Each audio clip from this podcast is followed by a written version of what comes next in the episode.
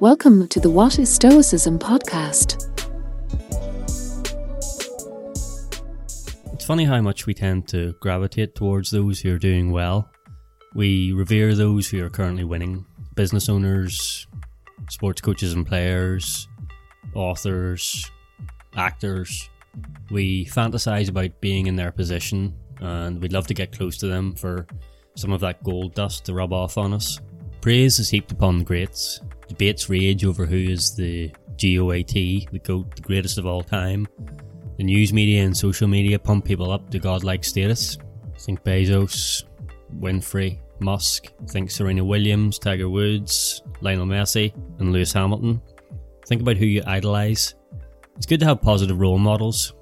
It's invaluable to be able to learn from those who have made it to the top and we can analyse how they made it there and apply the lessons to our own lives, but how quickly it can change for them. The media will call fraud on the business owner whose fifth venture fails, even if the previous four were wildly successful. Sports fans will call for their team's coach to be fired if they lose three consecutive games, even if he exceeded all expectations last season. Every defeat for an elite competitor over the age of 35 will be seen as a sign that they are past their best. The same neutral expression will be described as utter dejection on the face of a loser and as quiet confidence on the face of a winner. I get it. Heroes and villains get people talking. Extremes get people consuming news and posting on Twitter. They provoke a reaction. The quiet retreat of a superstar into mediocrity isn't enough for the critics. They need a How the Mighty Have Fallen story to revel in. So, while we can learn about business and sport and success from those at the top, Perhaps the most valuable lesson we can learn from them is how to deal with criticism. Being in the spotlight, criticism is something they're constantly exposed to, so they better have a strategy lest they capitulate under its weight. Marcus Aurelius, the emperor of an empire who is almost as idolized today as he was when he was alive 2000 years ago, said it starts with how we deal with praise. Everything in any way beautiful has its beauty of itself, inherent and self sufficient, Praise is no part of it. At any rate, praise does not make anything better or worse. And that's from his Meditations, Book 4. The lesson for us is that we don't need praise to continue being our best selves, and we certainly shouldn't come to depend on it if we are to have any peace of mind. That way, there's no need to worry if the praise we're used to dries up. As Marcus also implied, we stay the same. Does the emerald lose its beauty for lack of admiration? Does gold, or ivory, or purple a lyre or a dagger, a rosebud or a sapling.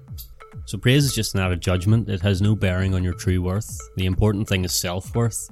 The most resilient among our idols will care as little about being praised as they will about being criticised. They'll keep doing their job, they'll keep focusing on their process, the things they can control.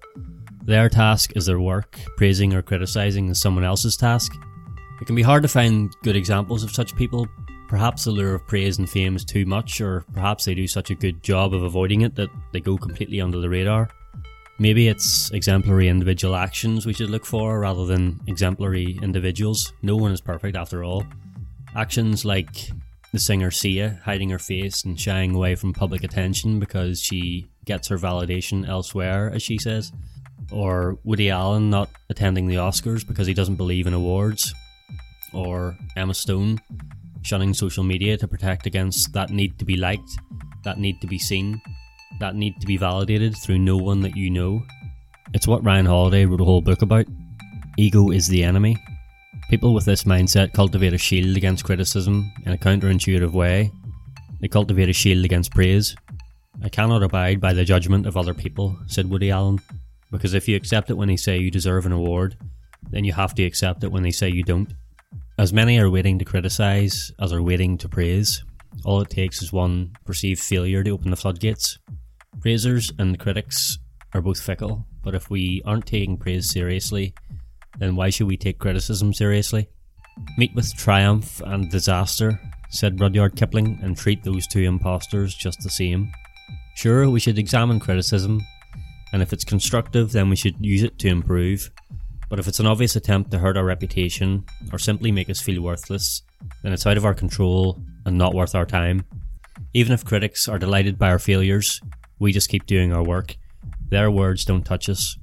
So we can keep looking for exemplary actions to inspire us, or we can just keep looking to the timeless words of Marcus Aurelius.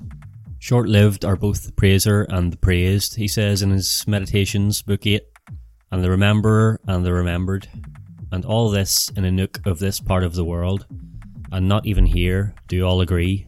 No, not anyone with himself, and the whole world too is a point. So, whether you're being praised or criticized right now, or whether you're praising or criticizing, just remember, it won't be for long.